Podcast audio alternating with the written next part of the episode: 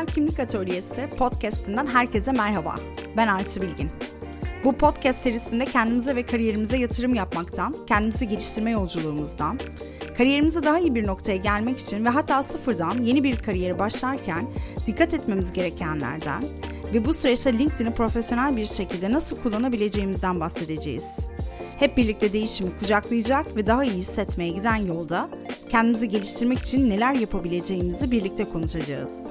Kimi zaman farkındalığımızdan, konfor alanımızdan, sağlıklı rutinlerden bahsedecek, kimi zaman LinkedIn'i en verimli şekilde kullanmak için püf noktalarından, LinkedIn'e network'ünüzü başarılı bir şekilde nasıl geliştirebileceğinizden bahsedeceğiz.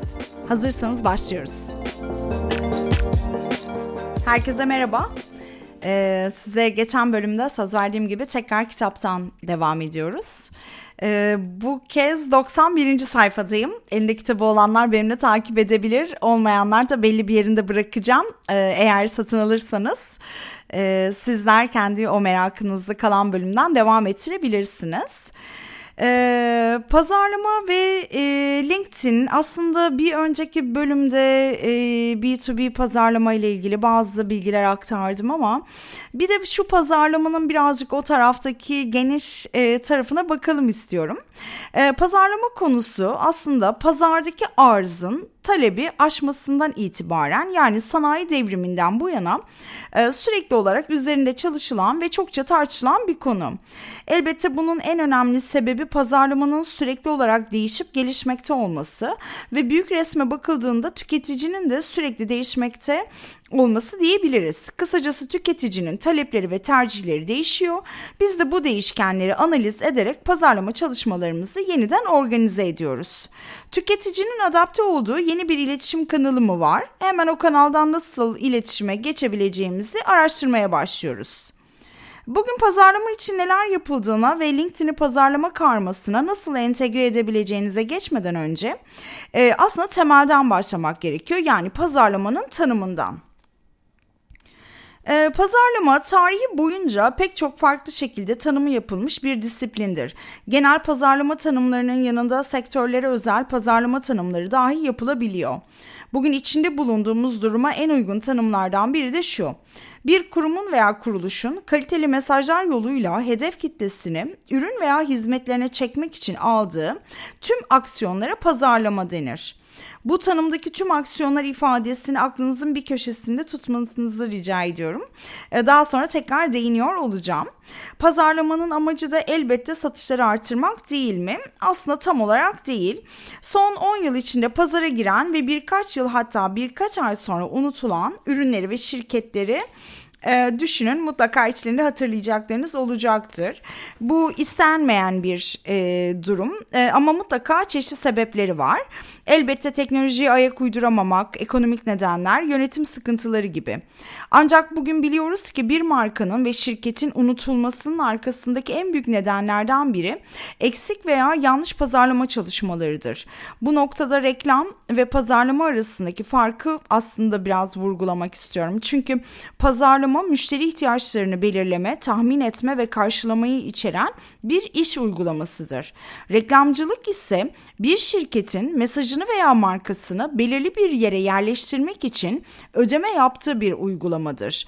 Temelde reklamcılık pazarlamanın bir alt kümesidir ve pazarlama stratejiniz yapacağınız reklam çalışmalarını belirler. Bu nedenle bir şirket çok başarılı bir reklam kampanyası yürütmüş olabilir.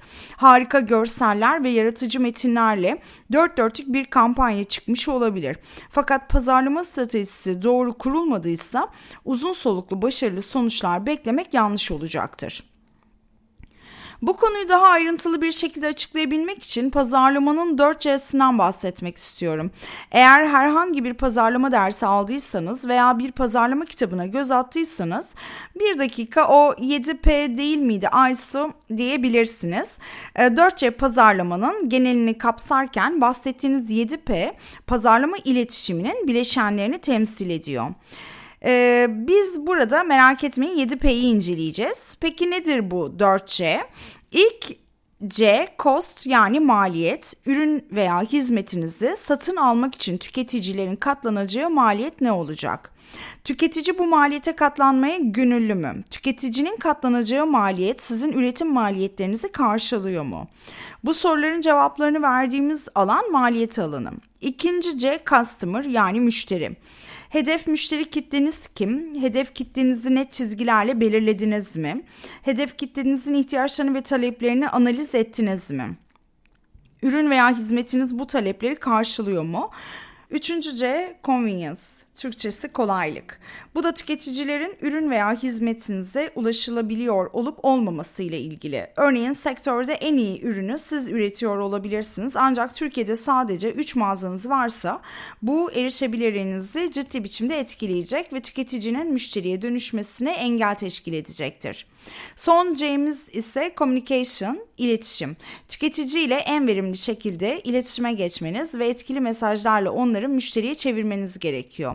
Bunun için de pazarlama, iletişimi, yönetimi yapmanız gerekli. Burada sözlerime son veriyorum. Pazarlama, iletişim, yönetimi ile ilgili 93. sayfadan itibaren devam edebilirsiniz. Kitabımız İş Dünyası'nda Dijital Networking Çağı LinkedIn. Paradigma yayın evlerinden çıkıyor ve tüm geliri Türkiye Omurilik Felçlileri Derneği projelerine destekliyor. Beni dinlediğiniz için çok teşekkür ediyorum. Sevgilerimi iletiyorum. Görüşmek üzere.